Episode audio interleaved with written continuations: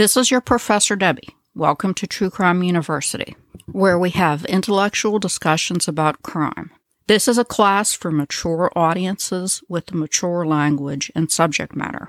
I have a PhD in criminal justice and 17 years experience in the law enforcement field, and I am happy to share my knowledge with you. Hello, class. How is everybody? I'm going to do something a little bit different and I'm going to start out chatting about some stuff. And I know a lot of people don't like that. So if you don't want to hear me yakking, just fast forward like five minutes. Okay, so um, it's like 4:30 a.m. and I don't mean to whine, but I had a bad pain day yesterday. So I took a muscle relaxer like about noon, I don't know. And I slept the entire day until just a little while ago. And I hate when I do that because I feel like I've wasted a whole day. I have obviously work to do on this podcast. So I woke up and Nathan was in bed with me, of course, and he had nine toys in the bed with us. So that means I think there were a couple to start out with. But at some point while I was sleeping for all that time, he must have got up to like do his business, whatever. And it, it seems like every time he comes back into bed, he's got a different toy with him. I'm like, dude, how many toys do we need in bed here? Then I saw something shitty. Um, my Habs played yesterday while I was sleeping and I checked the score, and they got crushed by the Florida Panthers four to nothing. So this was like they're on a road trip. I'm sure nobody cares about this. Um, they're on a road trip, and they're playing like absolute total shit. So I saw that, and I'm like, oh fuck me. And then I opened my mail, my email, and I got the best nicest, most awesome email ever from a listener. And I want to read it to you. I don't usually do this, but this made me so happy. You know, it's um a lot of people that aren't podcasters. I don't think you really understand how much it means to us when you compliment us. Even like nice episode or, you know, I enjoyed this or I learned something or whatever it is, like something that simple, or give me a nice five star rating somewhere, hint, hint. But this one was just the best I've ever had, I think. And I asked her if I could share it with you. She said yes. She said she lives on the cold Canadian prairie. So, again, I love Canada and I love my Canadian students. And she says, I've just started listening to your podcast, and after the first couple of episodes, I started binging. I like your approach. You are so thorough with excellent research. I like how well and deeply you explore the lives and motivations of the perpetrators and how kind and supportive you are of the victims. I really appreciate the information you give about the places where the crimes occur, both the locale and the specifics of the actual place where the crime has taken place. Often I feel as if I can clearly see how and where it happened and I am grateful for the details you give about the lives of the people involved.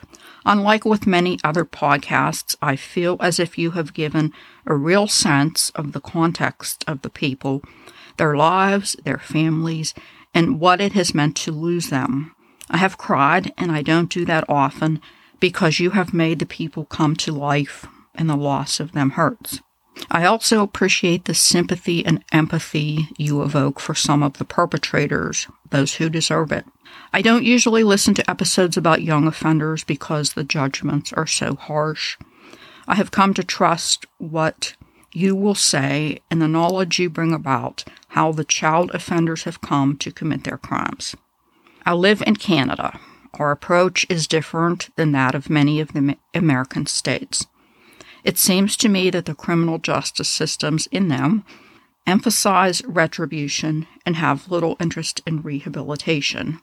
I feel that when a young offender with an as yet undeveloped brain is locked up for decades in the harsh prison environment, then the state has abandoned its duty of care to that young citizen and wasted another life, compounding the loss of the victim.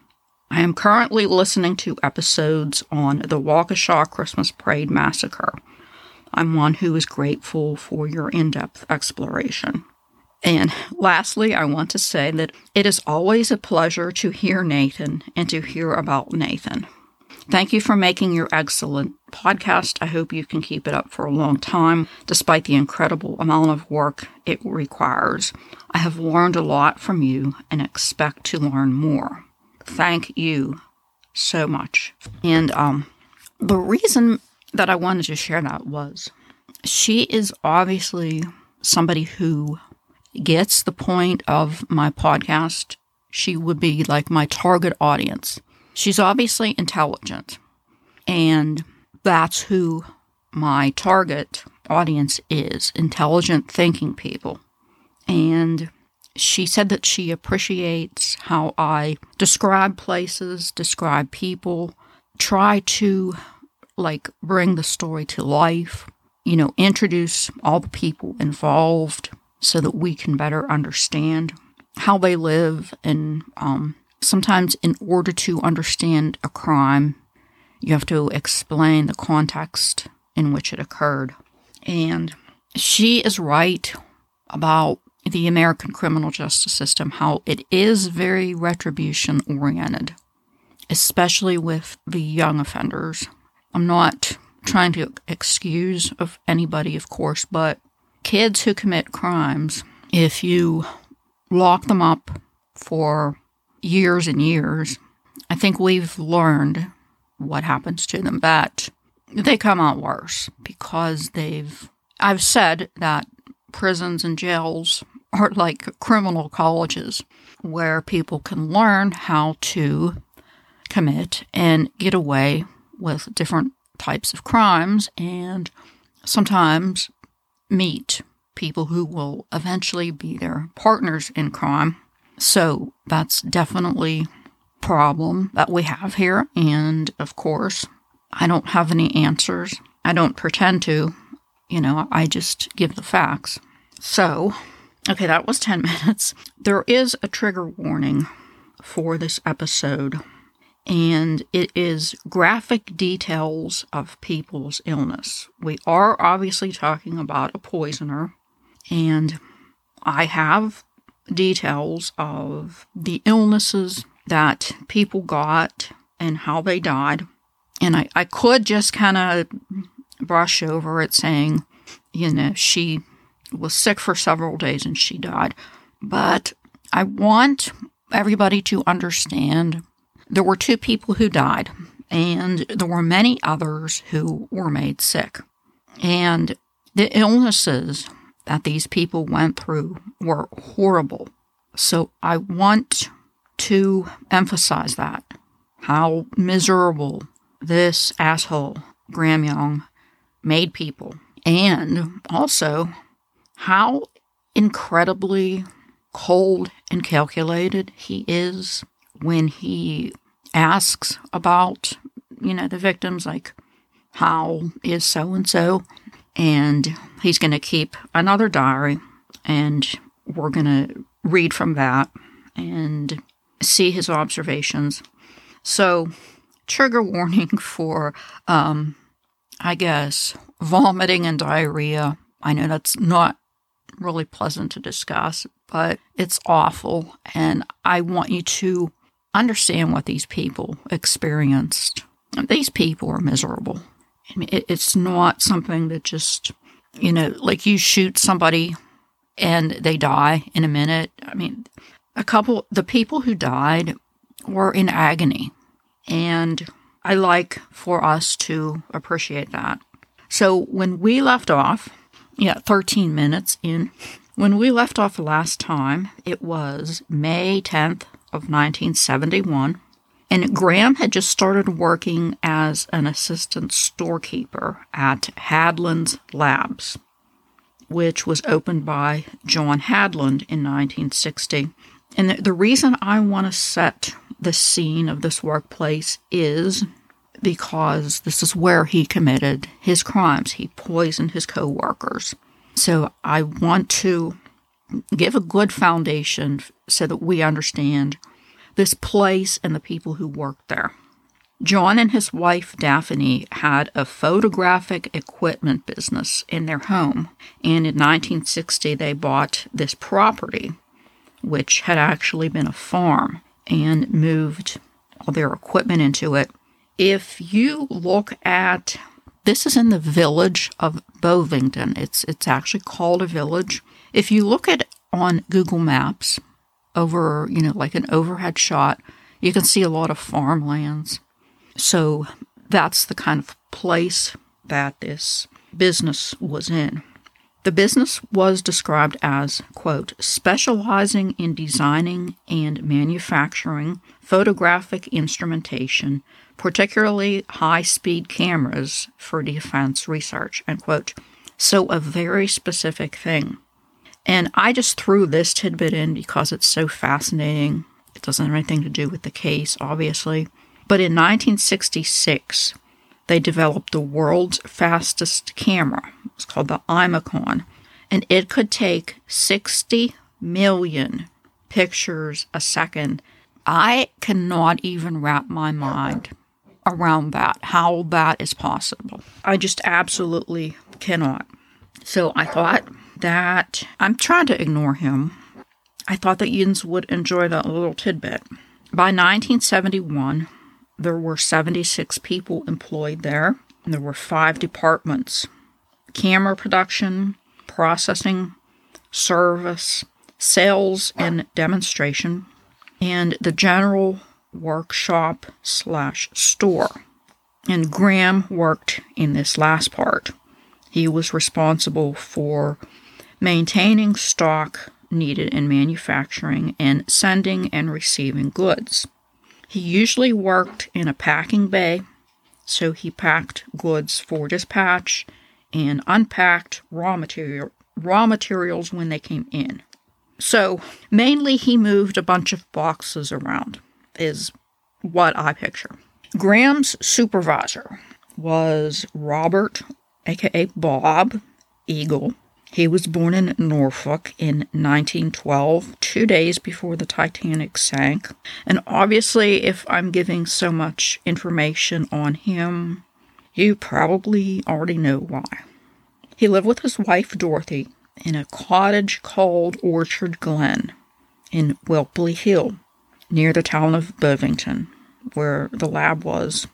And this is so quaint, like such an English thing. They lived in a cottage and it had a name. Sounds like a fairy tale, I guess. So, Bovingdon, as I mentioned, is a village in Hertfordshire. And I looked through the, some pictures of this place, and it does look like a fairy tale village. Everything there is quaint with beautiful buildings, and the town or the village is mentioned as way back in time as the 1200s. For I don't know why, maybe because it is just such a beautiful place, there have been lots of movies filmed here. And if you're interested, you can Google that because I mean, there's a whole bunch. I'm not going to sit here and read them. So Graham got to know Bob because he was like his immediate supervisor. And Bob had been in World War II and Graham would pester him for stories about, you know, war stories, like tell me what you did or what happened or whatever. And we know why. Of course, Graham did this because he liked to hear um, graphic details about things, but World War II was one of his interests, one of his special interests. And as I understand correctly, please correct me if I'm wrong, but most people who have been in a war don't like when people ask them for war stories because obviously, or it should be obvious, maybe not, this was probably something traumatic for the person and Probably stuff that they don't really want to talk about. So, somebody else who worked in the stores was 56 year old Fred Biggs. He was head of the Works in Progress department. He also worked there with his wife, Annie. She worked in the clerical section. They both started in 1970. And this place, Hadlands, was trying to think how to describe this. The atmosphere was very family like. You know how some places you work, it's just kind of, you know, clinical, like people don't mix and they go around their own business. Other places, the atmosphere is just like it's a big family. Hadlands was like a big family. And this is important. We're actually going to see a couple other husband and wife duos who both work there together. And this is going to be important because if, if you work in like a huge corporation and you know you're standing maybe in the elevator or around the water cooler and somebody's like oh you know joe smith in accounting died and you're like oh well that that sucks but you know i have no idea who this is. These people were close. They worked like side by side every day and they did know each other. So whenever we get to like you know did you hear bob's really sick? Everybody's upset. And when as we know they're going to die, a couple people, the people who worked with them were devastated because they worked very closely with them. And like I said, they were like family. So I really want to emphasize this. Bob and Fred were said to take a fatherly interest in Graham, you know, because they were older and he was young and he was new, and they were nice dudes.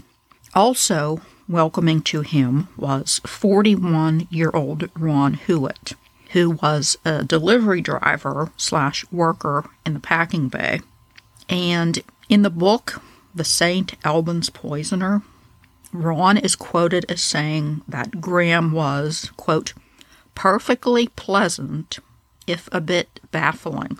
Also, that he was, quote, completely emotionless except for his rather dry sense of humor, unquote.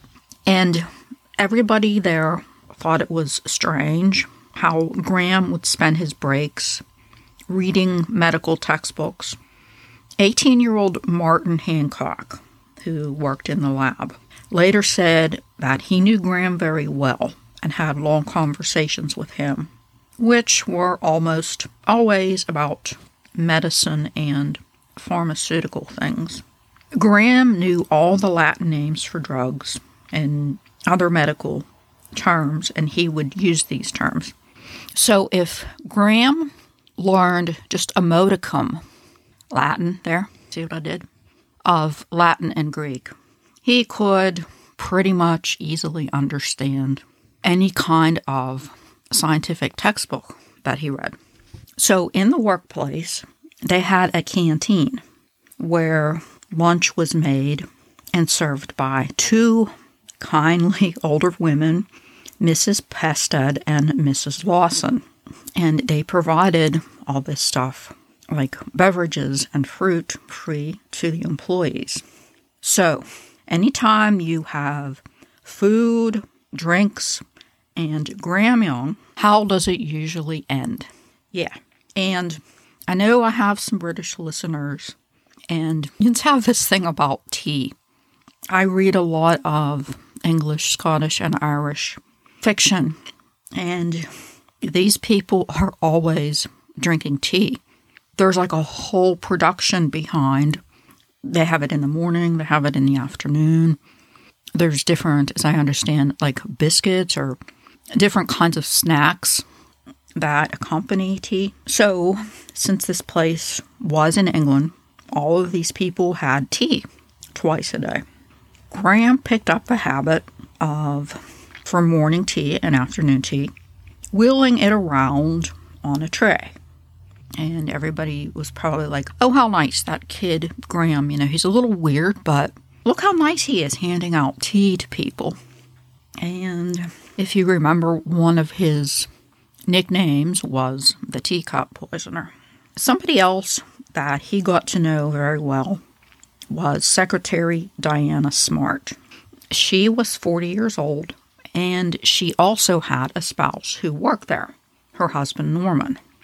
She said that Graham was clean, neat, and polite, but that he seemed lonely, and his use of big words could be annoying. And I'm sure that he did it just to be pretentious. However, and this is interesting, she said she got bad vibes. That's my words. I'm not real sure what phrase she used, but some people are very in tune with other people. And if, if somebody's dangerous or off or just an asshole or whatever, sometimes people can get a sense of that. So I'm thinking that Diana sensed that he he was just off, and she said all he talked about was death, wars, murders, Nazis, and quote unquote spooky films, which I guess means horror movies. So a couple people there knew that Graham had been in a hospital due to some kind of breakdown, and they had no idea that it was Broadmoor, just a hospital. Somebody asked him what he did before, like, you know, for employment. And Graham said that he was a failed chemistry student, which I guess is kind of true because he was always studying chemistry. But Diana told Graham one time that she was taking a first aid course. So he brought her books called Principles and Practice of Forensic Medicine and a dictionary of treatment. And she's probably like, um, thank you, Graham, but these are like of absolutely no use to me. Sometimes he brought a transistor radio, and this is just a, I'm actually old enough to have seen these really small radio that operates on batteries. And it said that he would listen to solemn music. And I have no idea what that's supposed to mean. According to P.O., Susan Vidal's notes, she went to the pub that Graham frequented. It was called, fittingly enough, the Halfway House at the end of the road from Hadlands. He would sit there and drink and smoke, chat with others, or read. And she wrote, quote, he clearly values our sessions and would, I think, like to have more of my time. I think it is likely that Mr. Young has already become quite attached to me, and I feel that we may have to work through this before I can make our contact fortnightly instead of weekly, end quote. And this is like a, a little strange to me because I guess because I'm looking at it from my own experiences as a probation officer. And we were in no way, shape, or form counselors or there to like connect with these people and help them. We were there to make sure that they did what they were supposed to do. And just from the notes I read that Susan wrote about him, seems like she was more of like a therapist or counselor or tried to be in any case.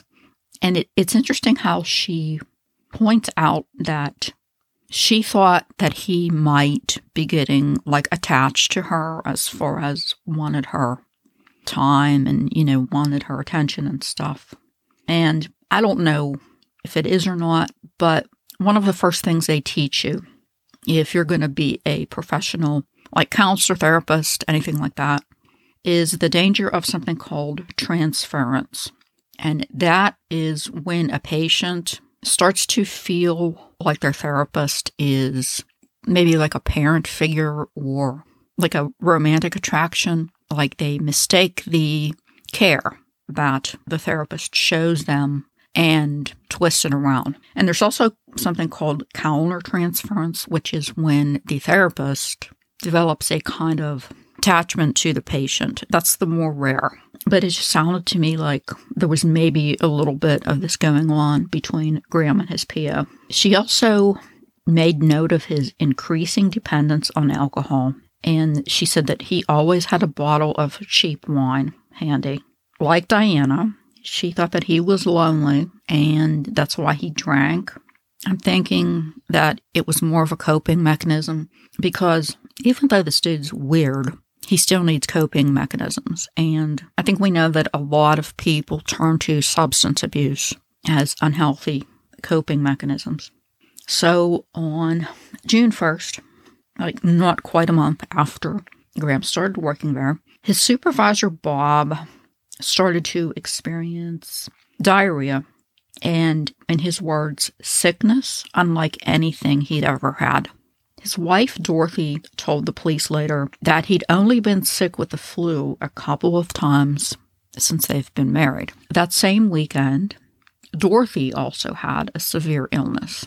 So the family doctor came on June 4th to see both of them, and he gave Dorothy antibiotics and told Bob, what do doctors always say? Rest and drink lots of liquids.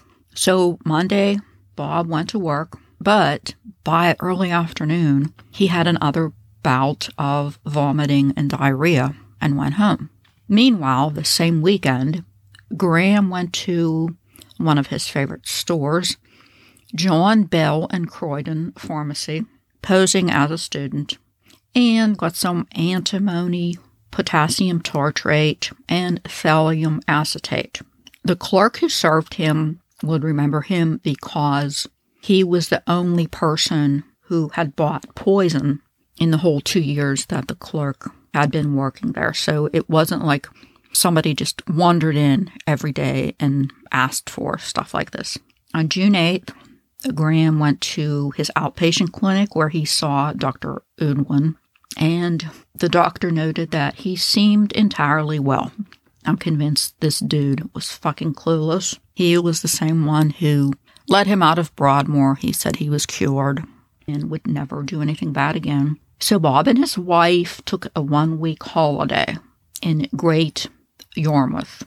They stayed near the seaside, which sounds wonderful, very relaxing. They had a great time. Nobody was sick. And he came back to work on June 28th in a good mood. The next day, he noticed that his fingertips were numb, and he told Dorothy he felt awful all day. By the way, if any part of your body is numb, it usually means there's either nerve damage or something wrong with your nervous system. He couldn't eat that night, and he had bad backache. Dorothy had to help him undress and get into bed, and he said that his back never hurt so bad in his life. She gave him two codeine pills and a hot water bottle, which is the old version of a heating pad. And she said that she heard him groaning in pain all night. And I'm thinking, if I was in bed with somebody, you know, like my boyfriend or, or somebody, and I heard them groaning all night, that had to have been very disturbing for her, you know, because she cares about him and he's laying there miserable. So the next morning, he couldn't feel his feet. Dorothy called the doctor and he said Bob had peripheral neuritis, which is inflammation of the nerves in arms and legs. That's what peripheral means. And you're going to see this come up again later with other people.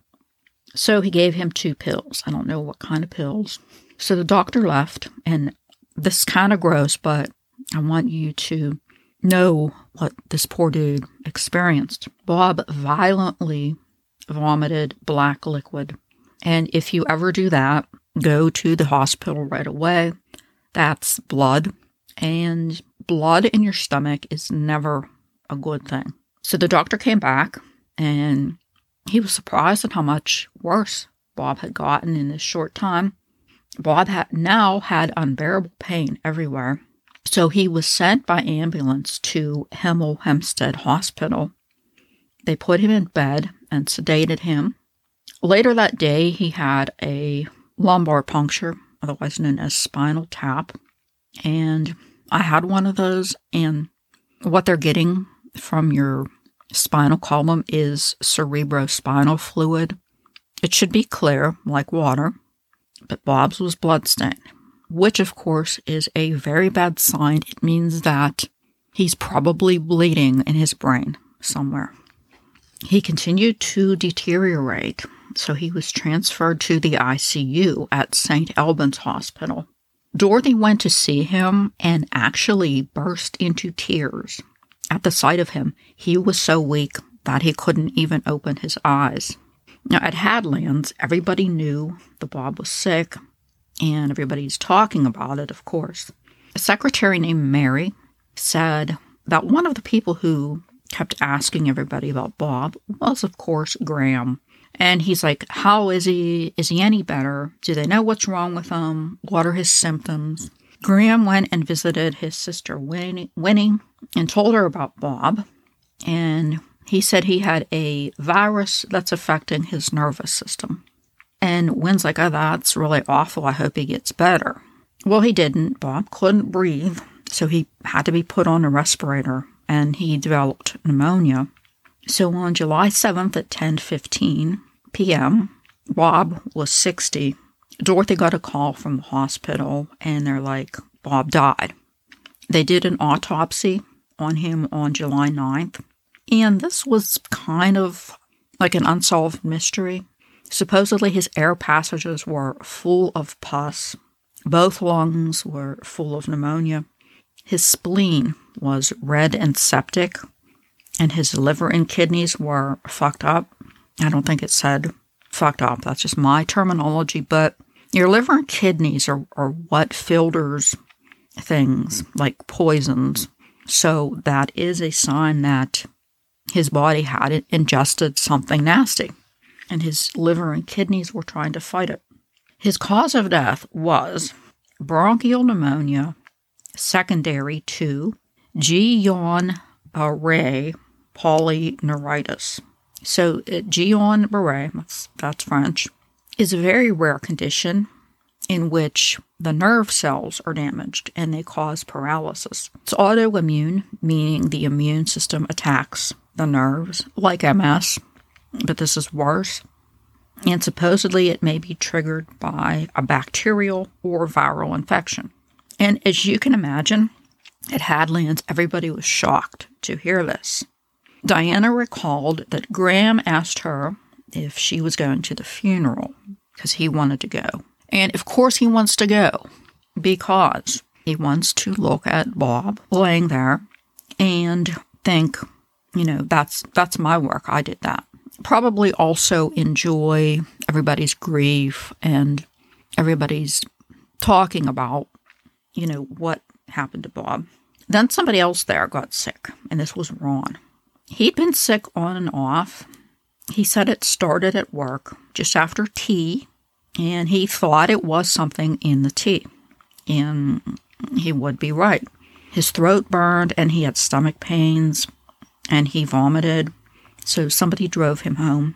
He couldn't eat for two or three days. He went to a doctor who said he had a bug so he was off for a week, and a few days after he went back to work, he had another bout of this abdominal pain. Fortunately, this wasn't as bad as the last time, and he cleared it up with the medicine that he had. So everybody was talking about something that they called the Bovingdon bug. And supposedly, this had nothing to do with Graham. This was an actual flu that was going around the neighborhood, and kids would get it and bring it home. Kids are germy little things. They go to school and somebody has the flu or cold, and they get it and they bring it home and they make everybody at home sick. So, kids are bad for your health. Graham managed to get invited to Bob's funeral. Couple weird things. Never heard of having to be invited to a funeral. I don't know, but it was on July 12th. This is the other thing that I don't really understand. After the funeral, everybody went to the crematory where Bob was cremated, and Graham was driven by a coworker named Jeffrey Foster. And he asked him, Do we know from what illness Bob has died? And Jeff said, Well, he saw his death certificate. I don't know how, that's kind of weird, but he said it was polyneuritis. So Graham goes, Did the certificate qualify this in any way, as polyneuritis is only a general term? That sounds like Guillain Barre syndrome. And Jeff, like, kind of surprisingly, was like, um, Yeah, that's what it said. So then Graham goes into this big soliloquy about this disease and its treatment. And Jeff is probably like, what the fuck is wrong with this dude?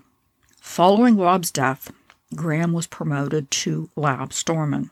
I don't think he poisoned Bob because he wanted his job. I he just did it because he was there and he probably had an easy access to him. So Fred, remember him? He was working extra hours after Bob's death because you know you lose somebody and probably the work that he did like you know piled up. He got along well with Graham, and that summer the building was plagued with wasps. Diana recalled that Graham hated bugs and he would jump around swatting madly. Then he would collect bugs on a piece of paper and watch them die. And Diana and some others saw him poking a dying spider. And they're all like, oh my God, Graham, stop that. Fred said that he had wasps in his garden. Fred was a big gardener, he loved his garden. And Graham suggested he use nicotine, which, if you don't know, is a poison. So he brought some in in a tin, and Fred's like, no thanks, you know. So then Graham suggested a gallon of water with 10 grams of thallium because everybody just has thallium laying around their house. Fred again says no thanks. Around the time, which is August, you know, I always go in chronological order, Fred got his first bout of illness. Like Bob, he'd been healthy all his life until now. This is cool. Fred and his wife Annie were into ballroom dancing, you know, like dancing with the stars. They did that. And they actually went to competitions and won medals. Like they were really good. One day at work, remember Annie works there too, Fred told her that he felt sick. He said he'd been dreadfully sick and had awful stomach pains. Somebody drove them home and he went to bed. The next day he felt okay, so he went to work. Graham went on holiday on September 4th with Aunt Wynne, his uncle Jack, and his dad to a place called Sheerness. His aunt recalled that he was extremely moody and ill tempered. And she also recalled that he told her about Bob's death from an obscure virus and that he had pins and needles in his fingers. She immediately suspected that he'd been poisoned because these symptoms were very similar to Molly's. And I'm now convinced that Aunt Wynne was the smartest family member here because nothing gets past her. She said that she never let Graham mess about in her kitchen because none of the family really trusted him. Can you imagine somebody in your family, like your nephew, son, brother? You don't want them around your food or your kitchen or just around, period, because they have a tendency to poison people and kill people. I can't imagine that. Another weird thing about Graham Diana said he liked to work in near darkness. And this one I can explain. They had these really strong fluorescent lights there, and he couldn't stand them. He would turn them off. This is a really big autistic thing. One of the things about autistic people is most of them have sensitivities to environmental stimuli like noise and light. A lot of us absolutely cannot stand fluorescent lights. They're I can't even explain it. They're they're painful sometimes just to look at it. It's I don't know, something about that wavelength or I don't know, but I'm sure that that's why he did that. I'm sure those lights annoyed him. Mid September, Graham had another phone conversation with Dr. Udwin, who noted that he seemed so settled that I was content to let him go forward with very little further interference. And I, I wonder what Dr. Udwin would have thought if he'd known that Graham had just killed his second person. So remember I told you about Graham and all his textbooks. Well, he didn't always read them at lunch. Sometimes he would sit there and read them, like when he was supposed to be working. And Peter Buck, who was the manager of the import and export department, became his immediate supervisor. And he spoke to Graham about that, meaning like, knock that shit off. So now Peter is on Graham's shit list. On September 20th, Peter was given tea by Graham that morning. This one's bad. This poor dude. Remember, Graham is mad at him, so whatever he gave him, it must have been a lot of it. He recalled that, that the tea had a foreign taste, but he still drank it. And within 30 minutes, his head was throbbing. He had this intense dizziness and sharp abdominal pain. And he couldn't even stand up. He just sunk to the floor and puked all over the store. Can you imagine that? That would be mortifying. So he was he was able to stagger into the bathroom where he puked again, and he asked somebody to drive him home. And there's a lot of this going on. You know, I'm sick, I had diarrhea, whatever, can you drive me home? And he thought, again, that the tea had made him sick. Diana had also been sick. And this is really strange. I cannot understand this. I've never heard anything like this. And I have expl- no explanation for this. All of a sudden, her feet stunk really bad. And her husband and son would like pick on her. They're like, oh my God, mom, Diana, your feet stink. Like, do something. And she tried everything. She washed them, she sprayed her shoes with something. Her feet kept just stinking really, really bad. So she went to the doctor. He thought it was a fungal skin infection, you know, like athlete's foot or something, which makes sense because, like, what else really can you think of? So he gave her this cream. Her feet still stunk. Her toes went numb, and then she was diagnosed with diabetes. On October 8th, David Tilson, who'd only been at Hadlands for four months, was working late, taking stock, and the room where the tea and the food kept was left open late so that the people who work late could help themselves. And you probably see where this is going. He often worked with Graham and Peter, and on this particular day, he was offered tea by Graham, and he drank it. So the next morning, his toes were numb and he had pains in his legs. He went to the doctor. Doctor found nothing wrong, but gave him paracetamol. Paracetamol in the UK would be like the American version of either Tylenol or aspirin. So just like a generic pain reliever. And fortunately for him, this would be the end of his illness, but sadly, he ended up with a limp because of his numb foot. On October 12th, Graham started a diary. Remember, he did this as a teenager. He would take notes on the people he poisoned. When I quote from his diary, it was taken into evidence by the police, and it's quoted in Carol Ann Lee's book. And you know that it's like the main book. Not, well, there's Wynne wrote a book, and there was that one called The St. Albans Poisoner. But this one is like the definitive book on Graham Young.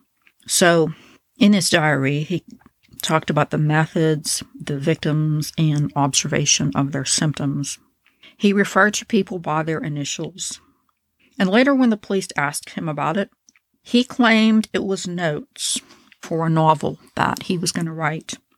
And I can't think of who off the top of my head, but there's actually been quite a few criminals who use this excuse or well, try to. I don't think it's ever worked like the police find notes or, you know, something written and they're like, oh, I was writing a book or I'm writing a screenplay or something to that effect. So the diary starts off with an entry about David Tilson. And as I read this, just take a note of the language. Like, nobody talks like this except for Graham. This is the way he is. And the it's it's almost like he's not even talking these are people that he knows and works with every day he's talking like about them like they're lab rats quote david's malady was diagnosed as fibrositis had as was intended the full amount been ingested the resultant illness would have had a fatal resolution within seven to ten days end quote So Graham is mad that this dude didn't, I don't know, drink his whole tea. That's, that's probably what he had it in. But he was irritated that he didn't die. He goes on, quote, So all in all, I am quite satisfied with the situation, unquote. Then he discussed with his diary who to target next. And the candidates were Fred Biggs, Jethro Batt, who worked in the lab, or a delivery driver named John Durant. He said, quote, I think it was probably imprudent of me to select a second substance from the same place. The similarity between the two deaths might have been commented upon. He decided against poisoning Jethro because he was a friend. And I'm like, since when has this ever mattered? I mean, he poisoned his whole fucking family. Fred, he said, was too closely associated with him. So he decided on John. He thought he was the most logical victim. He said, quote, this time I must restrain my tendency towards over liberal dosage and administering the minimum necessary to achieve the desired effect. It should be quite amusing to see David's reaction to his fibrositis, especially when it proves to be a most intractable ailment. Within three weeks, a characteristic alopecia should occur, which, to a man of David's hirsuteness, should prove a trifle embarrassing. End quote. Alopecia, of course, is the loss of hair. We saw it happen to Molly. And hirsuteness means hairy. And he's saying that I guess David was hairy, or maybe he had like a, a lot of hair on his head. I don't know, but he thought that it'd be really cool because David would probably be upset over losing hair. Then he discusses why John would be a good target.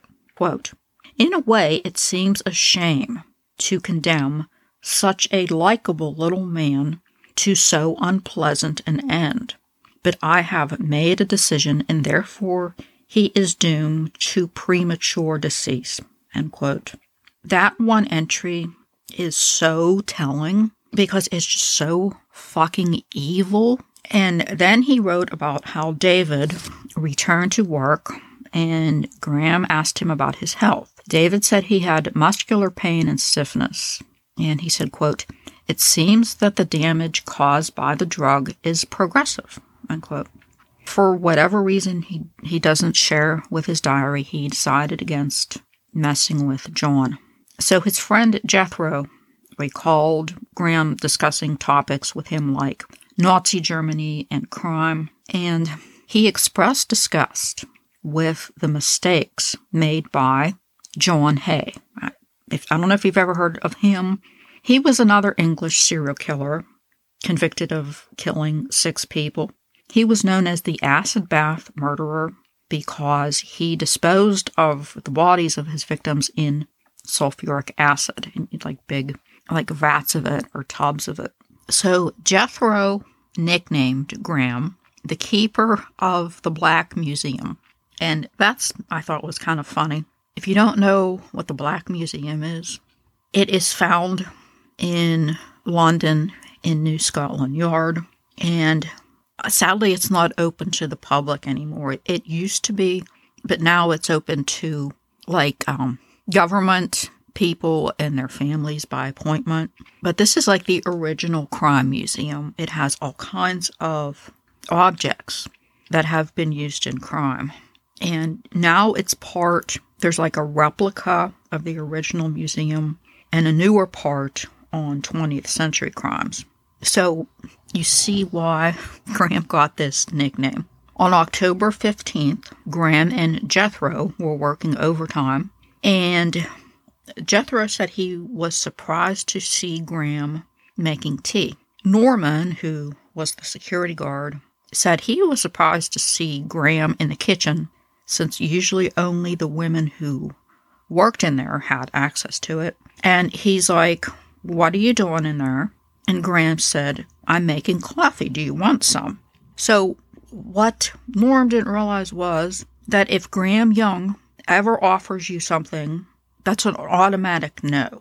So fortunately, he said no thanks, but Jethro took a cup. He said it tasted like ass, and he later said that there was, quote, something about it.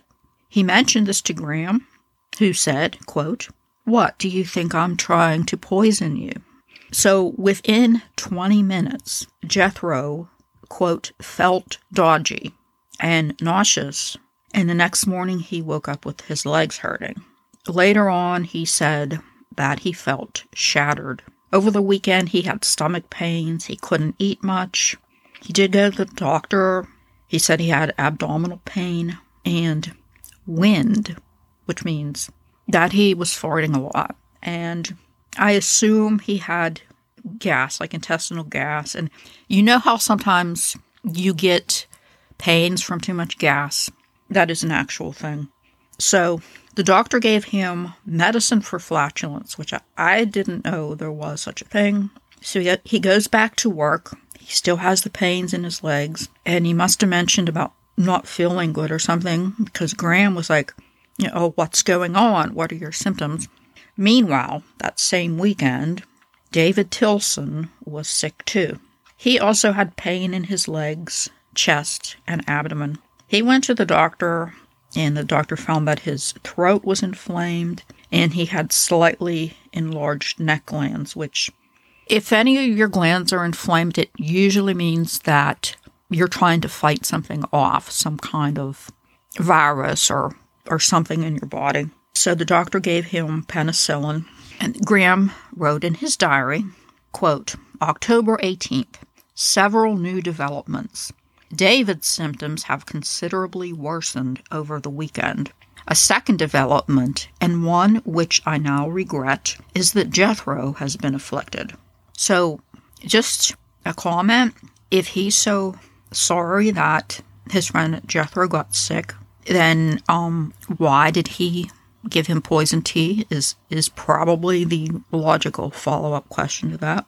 And he goes on, quote, the symptoms have been slower to manifest themselves than in the case of David, but have been gradually appearing during the afternoon. End quote. So finally, Everybody at Hadlands is talking about this mysterious illness going around.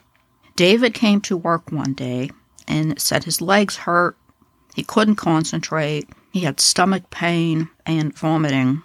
He went to the doctor who said that he was a good deal worse since he'd last seen him, and he sent him to St. Albans City Hospital, where he was diagnosed with peripheral neuritis.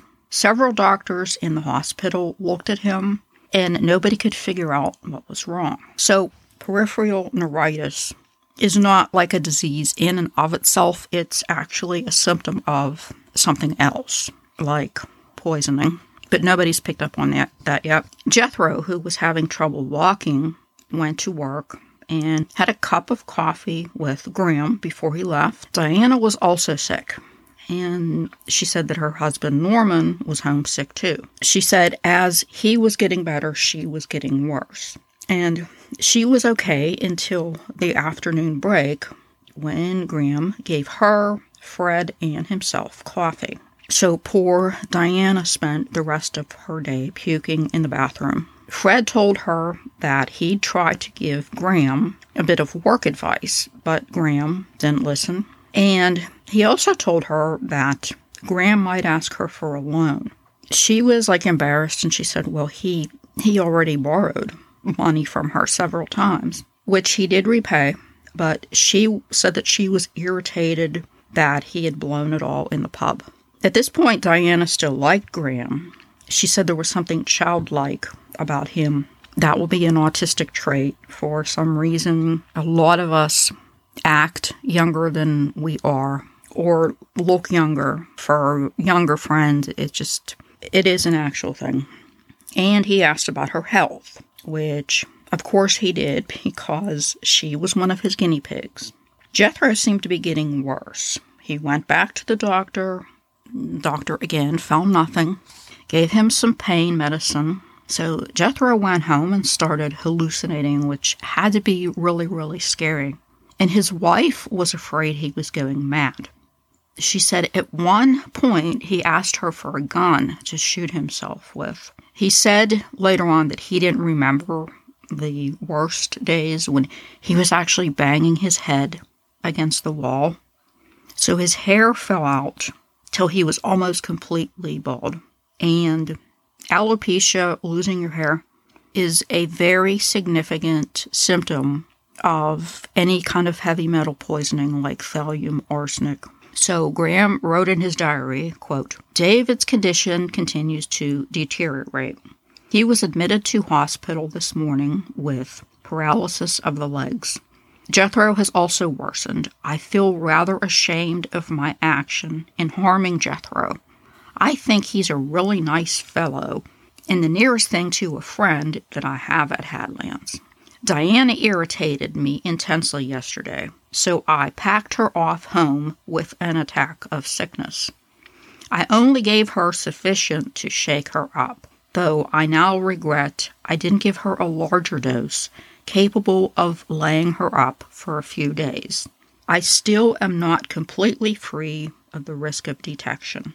If I were to be detected, I should have to follow the maxim those who live by the sword die by the sword. Couple things. Notice he has an exit strategy planned. If he's caught, he wants to kill himself. We see how he uses poison as a weapon against people who, real or imagined, piss him off somehow. And with him, it's probably more of his imagination. And the funny thing out of this entry is he said maxium. The word is maxim, and that's Latin, and he should have known that.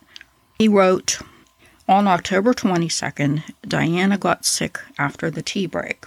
She later said, quote, when I came back from the toilet to the stores, Fred remarked how awful I looked. And when I was talking to Fred, Graham came up from the bottom of the stores and said, Are you not well, Di? And she said, I feel bloody awful. Graham then went into nurse mode. He got her a cup of cold water with no poison, pulled a chair up to the open back door, you know, to let some fresh air in and have her sit down put his hand on her shoulder and he said, Yes, you do look rough. Obviously, he doesn't really care about her. He just wants to be right up on her so that he can study the reaction of whatever he'd poisoned her with. Also, being such a conniving little bastard, he may have been providing a kind of alibi for himself, like if or when he was accused of poisoning people he could say, Look, when these people got sick, I helped them. You know, I'm such a good bloke. After having a violent bout of diarrhea and vomiting in the bathroom, Diana went home and collapsed. Her husband called the doctor. He didn't even come. He just said, Give her fluids. It's just the Bovingdon bug. She spent the whole night in her bathroom. She was still sick the next day. October 23rd, Graham took the bus to see his family. His dad had a birthday, and Graham brought him a present. They went to a club. I, am guessing this is like a bar, where Graham brought them drinks on a tray. And on Monday, Uncle Jack felt lightheaded and nauseous. Fortunately, he was better by nighttime. And nobody put two and two together. You know, that Jack's sick and we had drinks with Graham a couple days ago. Graham goes to work Monday. He learned that Diana and Jethro were off sick, but Diana's husband Norm was there. He said she was feeling a little better, and Graham asked people how David was. And he said, I understand he's he's losing his hair. And people were like, um, what? Because this detail was not widely known. Everybody's like, how would Graham know this? Then Fred got sick. His wife Annie was there when, at about 5 p.m., somebody told her that Fred was in the loo being sick. And she recalled that they went home and Fred went right to bed. The next morning, he went to the doctor complaining of headache and tingly fingers. The doctor gave him Valium due to his anxiety And you know what Valium is? It's a benzo, benzodiazepine. It's a sedative. And I'm thinking that the doctor really had no clue what was going on, so he just gave him this to, you know, keep him quiet. So there's a lot of going to doctors going on. Jethro went to his again, and finally the doctor took blood for him to test. And this is the first doctor out of, I don't know if it's the first, but one of the few that we've heard of so far that has thought maybe it might be a good idea instead of just throwing stupid medicine at these people to to test their blood. Diana came back to work Wednesday. She had pains in her legs and a headache. Graham asked her how she felt, and she said she had vomited and diarrhea all weekend. And he kept asking her for details, like, do you have any, any idea what was wrong? So everybody's talking. All these people are sick. Bob died, and they are now starting to think that it may be something more serious than the Bovingdon bug. On October 28th, delivery driver John Durant came to work. He used to deal with Bob, but now it's Graham that he deals with. So on this day, John took a cup of tea from Graham, and while they were sitting and drinking tea, John said something about his wife using something to clean their toilet and it didn't work, so then she tried something else. And he said this produced these fumes that really knocked them out. So Graham's interested in this just because they're discussing toxic substances. And he asked John what kind of stuff they used because he studies these things. And John's like, Well, I don't know. But John said he was using these technological scientific terms like a lab tech. And just a, a little lesson, chemistry lesson for everybody. I bet that they used ammonia and bleach because, in case you didn't know, those two used together will produce a poisonous gas. I had a ambulance call one time at a some kind of store in a shopping center. They were cleaning the bathroom and somebody mixed ammonia and bleach and the fumes made everybody sick. I don't know if we took anybody to the hospital. I don't remember, but the point is don't ever mix ammonia and bleach. So John noticed that his tea, quote, had a tang to it. And the next morning, he woke up with a bad headache and nausea. His back hurt so bad that he needed help getting dressed. And I'm kind of thinking maybe all these people with backaches Maybe it's actually their kidneys that are hurting because remember, I told you before that any kind of poison or toxin is hard on the kidneys. So maybe that's what these people were having was pains in their kidneys. Well, he was sick for a week. He didn't go to the doctor. He thought it was a pulled muscle. And the doctor probably would have said, you know, it's the bug, just drink a lot and here's some paracetamol. Meanwhile, David was out of the hospital. He felt better for two days. Then he went downhill again. He was having heart palpitations, trouble breathing, and alopecia. So his doctor came to see him, and as usual, found nothing. Told him to rest and drink. So Saturday, October 30th, Fred and Annie Biggs were both working overtime to finish taking stock while Graham worked in the main store. Somebody suggested, why don't we have some tea? And guess who offered to make it? I'm Sure, I don't have to tell you who it was. In Graham's diary, he wrote, quote, There is much to communicate since my last entry. Di, who I afflicted with a mild attack of gastroenteritis, on October 20th was subjected to further indisposition on the 22nd the results of which caused violent vomiting and diarrhea through the weekend. I believe she is now suitably chastened. End quote. And remember, he gave her the poison because he was mad at her about something. And notice the language that he chooses who I afflicted. And he's so enjoying the fact that he caused this illness. He's so proud of himself. He goes on, quote, David out of hospital, still unwell. Fred Biggs, whom I grew to like, has been the most recent subject of my attentions. I have administered a fatal dose of the special compound to him, that's thallium, and anticipate reports of illness on Monday. He should die within the week. I gave him three separate doses, each of about five or six grams. The total absorbed should be about 15 to 16 grams, which constitutes a lethal dose. So he's actually sitting here telling his diary that good old Fred, you know, he's a good bloke. I really like him, but I hope he dies because I gave him what should be a fatal dose of thallium. So Graham went to see his sister Winnie. In her book, she recalled that he seemed a bit wobbly. She thought he was drunk.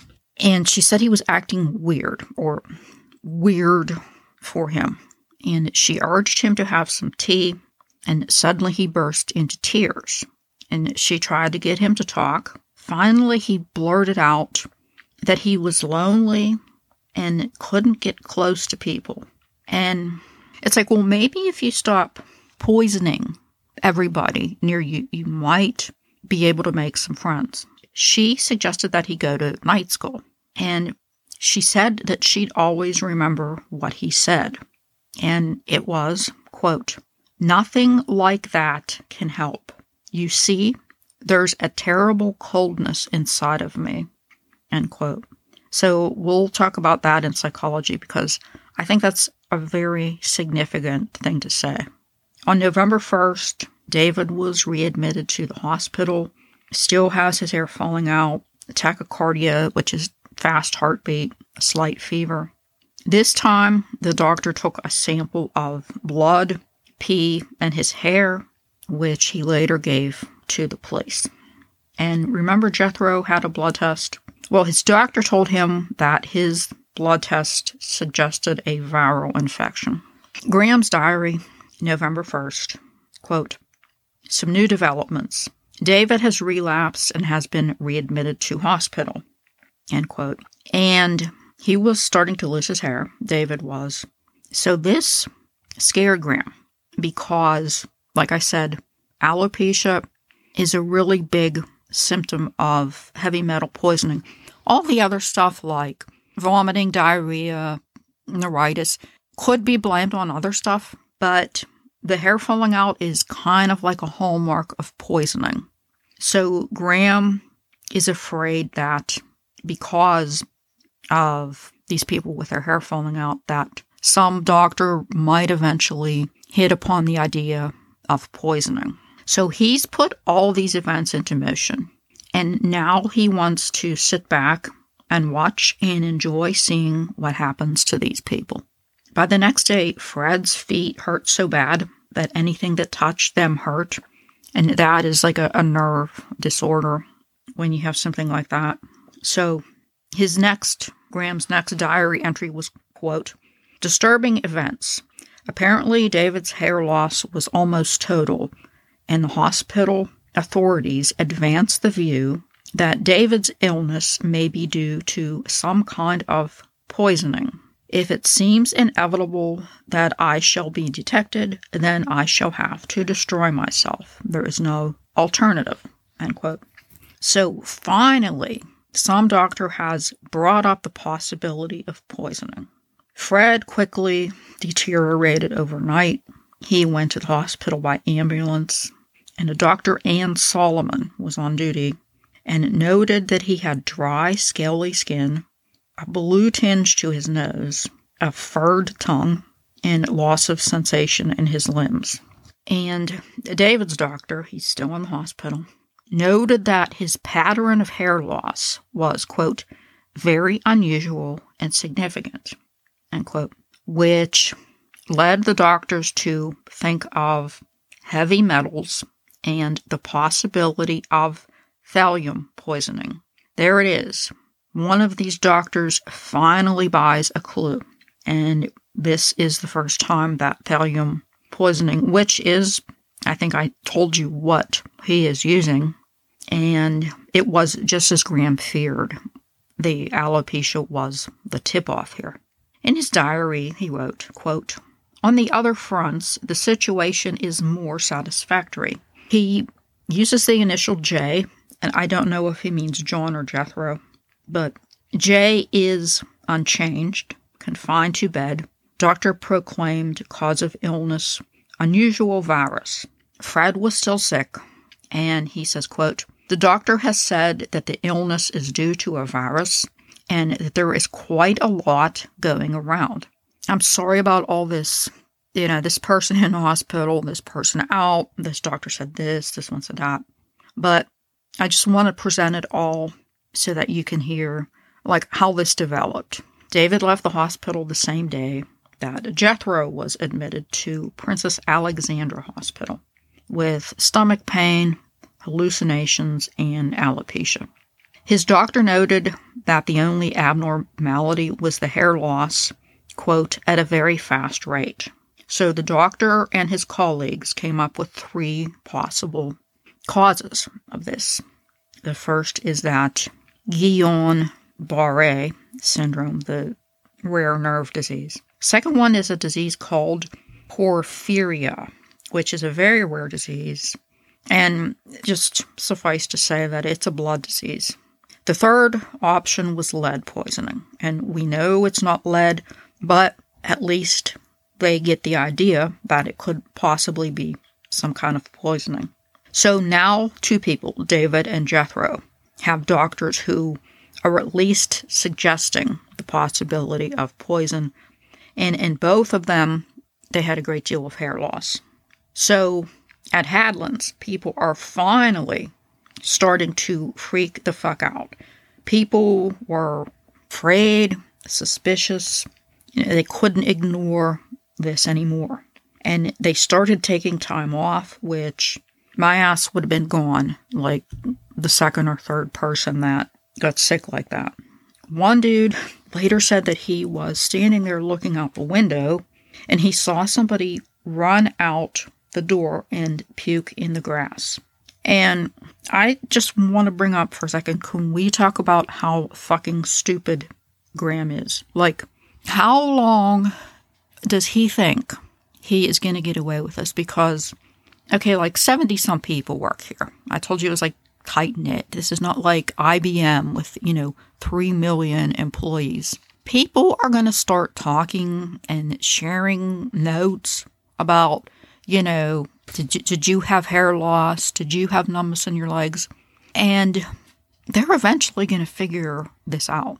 So, Jeff Foster, who I think was in management of, of some sort, called the Hertfordshire County Council and he talked to the health and divisional medical officer, a Dr. Hind. And he's like, something weird is going on here all these people are getting sick. One one died. So they made an appointment for some doctors to come investigate Hadlands on November 11th. So Graham is getting nervous, as he should be. He's trying to learn who was sick, how sick, you know, blah, blah, blah. So on November 5th, Graham called Annie, Fred's wife, and he's like, I heard Fred was in the hospital. Can I go see him? And she's like, no, he, he's really sick. He only wants to see family. So he kept pestering her. And he's like, well, could I go next week? And she just said something like, I don't know, we'll see, like just to get rid of him. And I'm sure we, we can figure out why he wanted to see him in the hospital.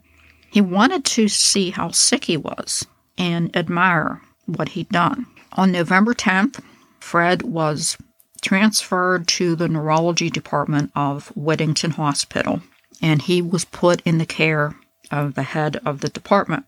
The doctor noted that Fred was very ill with general weakness, trouble breathing, and swallowing. They suspected toxic effects from some infectious or poisonous substance. They called the poisons reference department at Guy's Hospital and they told him his symptoms, but sadly they didn't get like a, a real solid answer because Thallium poisoning was still relatively new. It wasn't like a, a thing yet. In his diary, Graham wrote, quote, November 10th, fresh developments, some good, some not so good. Fred must have a phenomenal tolerance to the compound, for he is still obstinately alive. If he survives the third week, he will live. This would be inconvenient. What a little shit. He is still obstinately alive. On November 11th, these doctors came from HM Factories Inspectorate and started a full investigation of Hadlands. They also discussed the employee symptoms and the history of the illness. Dr. Hind inspected the kitchen and dining area, and we already know that they won't find anything. In case you haven't figured it out, Graham brings the poison, he has it somewhere on him, like in a pocket. So Dr. Hind is talking to Graham and he asked him about his living arrangements. I think what he was doing was just going around asking people. They're trying to find out the source of this illness. And if you've ever read anything or, or seen anything about epidemiology, that's the, and I, it's actually pretty interesting. It's the study of how diseases spread. Like the, the doctors will talk to all these people and they'll be like, When did you get your first symptoms? They want to find out if these people live with somebody and if the other person or the people that they live with have been sick. And if they can trace all this back to like the first person who ever had symptoms, this person is called patient zero. It's like where this illness started from. So that's what they're doing. They're trying to find a patient zero or look for patterns of the spread of this illness. So that's why he wanted to know if Graham lived with anybody. So Graham's like, um, I live at 29 Maynard Road. And he couldn't remember his landlord's name, which the doctor found kind of weird. That Friday, Fred, I know I keep saying he's going downhill, but he's going even farther downhill. He had to have an endotracheal tube put in, and then he was transferred to the respiratory unit at the National Hospital in London. He was only semi conscious, he couldn't talk, and he developed pneumonia. Remember, Bob did too, um, and they were giving him antibiotics by IV.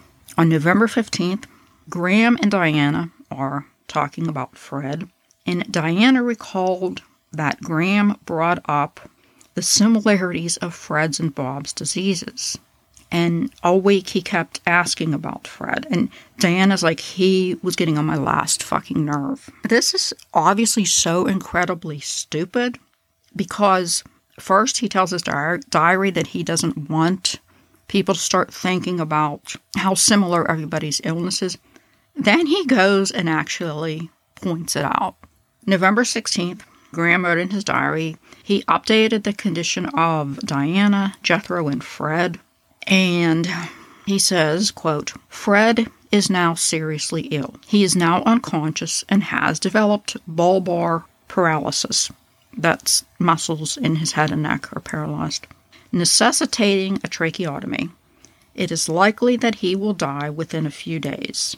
It would be a merciful release for him. End quote. So six doctors got together and had a conference.